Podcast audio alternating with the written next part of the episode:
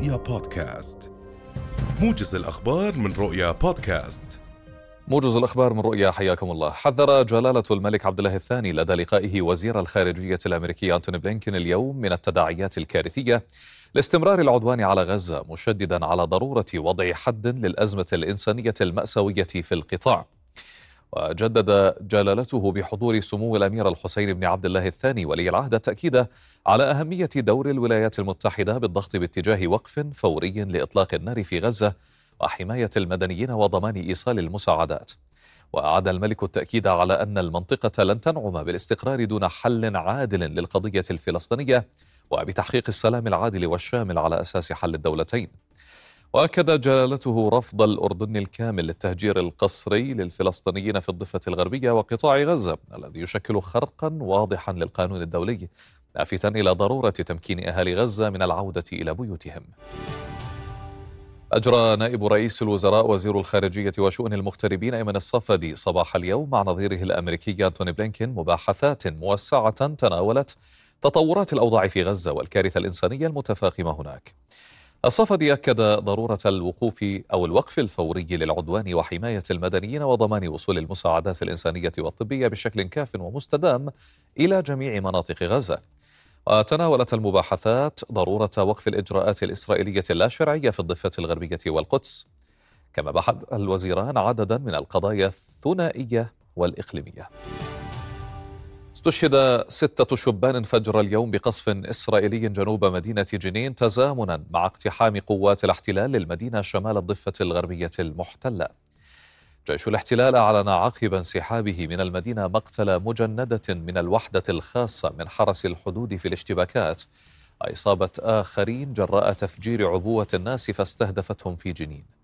وكان دوي انفجارات قد سمع وسط المدينة بالتزامن مع اشتباكات بين مقاومين وقوات الاحتلال الإسرائيلي. أقول الحمد لله رب العالمين. هم أصلا كانوا بيتمنوا الشهادة من زمان. الحمد لله. اليوم نصيبهم يستشهدوا هم الأربعة مع بعض. الحمد لله رب العالمين. نصيبهم. هم كانوا يتمنوا. ما عندك غير الأربعة؟ لا عندي سبعة أنا. عندك سبعة. راح أربعة ضلوا ثلاثة. احكي لنا عنهم على وزاع وأحمد ورامي علاء يا قلبي علاء عمره 30 سنة. وأحمد تصاوب قبل سنتين. وهذا عم بيغسل كلى بالمستشفى اليوم كان عنده غسيل. أجي أخذ مني مصاري عشان ينزل على المستشفى عشان يغسل. ورامي كانوا كلهم مع بعضهم قال لي بدي أروح أشوف إخواني على الدوار وبضلني نازل على المستشفى. الحمد لله. راحوا الأربعة مرة واحدة. أعلن المكتب الحكومي في قطاع غزة استشهاد الصحفي حمزة الدحدوح وهو نجل الصحفي وائل الدحدوح والصحفي مصطفى ثريا بقصف الاحتلال لسيارة كانا يستقلانها خلال تغطيتهم الصحفية. وبحسب المكتب فإن الشهيدين الدحدوح والثريا يرفعان حصيلة الشهداء العاملين في المجال الصحفي والإعلامي إلى 109 منذ بدء العدوان على قطاع غزة. وفي غزة استشهد نحو 16 فلسطينيا الليلة الماضية في قصف إسرائيلي استهدف منزلا في مدينة خان يونس ومدرسة تابعة للأونروا في مخيم المغازي وسط القطاع. طائرات الاحتلال قصفت منزلا في مدينة خان يونس يضم نازحين مما أدى لاستشهاد 12 على الأقل وإصابة 50 آخرين بجروح متفاوتة. كما قصفت طائرات الاحتلال الحربية مدرسة تابعة للأونروا وتؤوي نازحين في مخيم المغازي وسط القطاع. ما أدى لاستشهاد أربعة مواطنين على الأقل بينهم سيدة. وحتى أمس خلف عدوان الاحتلال على قطاع غزة 22722 شهيدا و58166 مصابا. معظمهم أطفال ونساء ودمار هائل في البنية التحتية وكارثة إنسانية غير مسبوقة. قال رئيس حكومة الاحتلال الإسرائيلي بنيامين نتنياهو أن لا حصانة لحماس وأن جيشه سيواصل الحرب حتى تحقيق أهدافها. المتحدث باسم جيش الاحتلال دانيال هاجاري زعم أن جيشه تمكن من تفكيك القدرات القتالية لحماس في جباليا شمال قطاع غزة. وأضاف أن الحرب تحتاج إلى وقت من أجل تعميق إنجازات الجيش.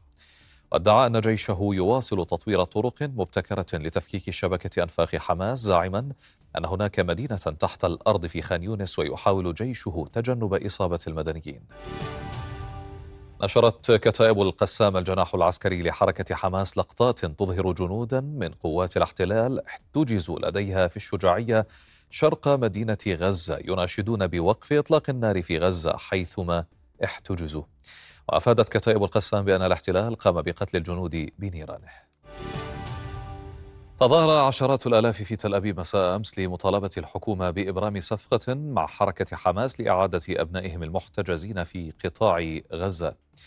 وقالت متحدثة باسم عائلات الأسرى في كلمة خلال المظاهرة إنهم يسمعون أصوات الحرب التي لا لزوم لها وهي مضيعة للوقت بحسب تعبيرها.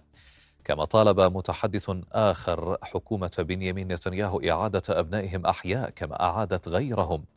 في حين رفع والد أحد الأسرى ساعة رملية خلال المظاهرة لتحذير الحكومة من نفاد الوقت. أشارت وسائل إعلام عبرية إلى أن تظاهرة أخرى نظمت في حيفا شارك فيها مئات الإسرائيليين ضد حكومة بنيامين نتنياهو. اعتبرت وسائل إعلام عبرية أن إطلاق عشرات الصواريخ من لبنان صوب مستوطنات الشمال في فلسطين المحتلة بمثابة إعلان حرب. وكشف حزب الله عن استهداف عناصره لقاعدة ميرون للمراقبة الجوية ب 62 صاروخا من أنواع متعددة موقعة فيها إصابات مباشرة ومؤكدة. وبين حزب الله أن هذه العملية تأتي في إطار الرد الأولي على جريمة اغتيال الشيخ صالح العاروري في الضاحية الجنوبية لبيروت قبل عدة أيام. إعلام الاحتلال تحدث عن إطلاق مسيرات وأربعين صاروخا من لبنان واستهداف موقع استخبارات للجيش في منطقة ميرون شمال الأراضي الفلسطينية المحتلة. قال رئيس المجلس السياسي الأعلى في اليمن مهدي المشاط إن الرد على دماء شهداء القوات البحرية آت لا محالة مؤكدا أن أي سفينة مرتبطة بكيان الاحتلال لن تعبر البحر الأحمر مهما كان الثمن. وأضاف المشاط أن أمريكا ستدفع ثمن استهدافها للقوات البحرية اليمنية وأنها فتحت على نفسها بابا لن تستطيع إغلاقه على حد قولها. أي سفينة مرتبطة بالكيان الصهيوني؟ أو لها ملكية أو جزء من ملكية للكيان الصهيوني؟ القرار لن تمر من البحر الأحمر مهما كان الثمن وسيستمر هذا القرار مهما كان هذا الثمن. توجه اليوم 32425 طالبا وطالبة من الفروع الأكاديمية والمهنية لتأدية امتحان شهادة الدراسة الثانوية العامة التوجيهي الدورة التكميلية في يومه السادس وذلك من أصل 81614 مشتركا ومشتركة. الطلبة تقدموا اليوم لامتحان في مبحث اللغة الإنجليزية في ورقة امتحانية موحدة لفروع التعليم الأكاديمي والمهني. وبحسب وزارة التربية والتعليم فإن عقد الامتحان يجري في 381 مركزا امتحانيا في مديريات التربية والتعليم تشمل 833 قاعة امتحان. وصلنا لختام هذا الموجز في أمان الله.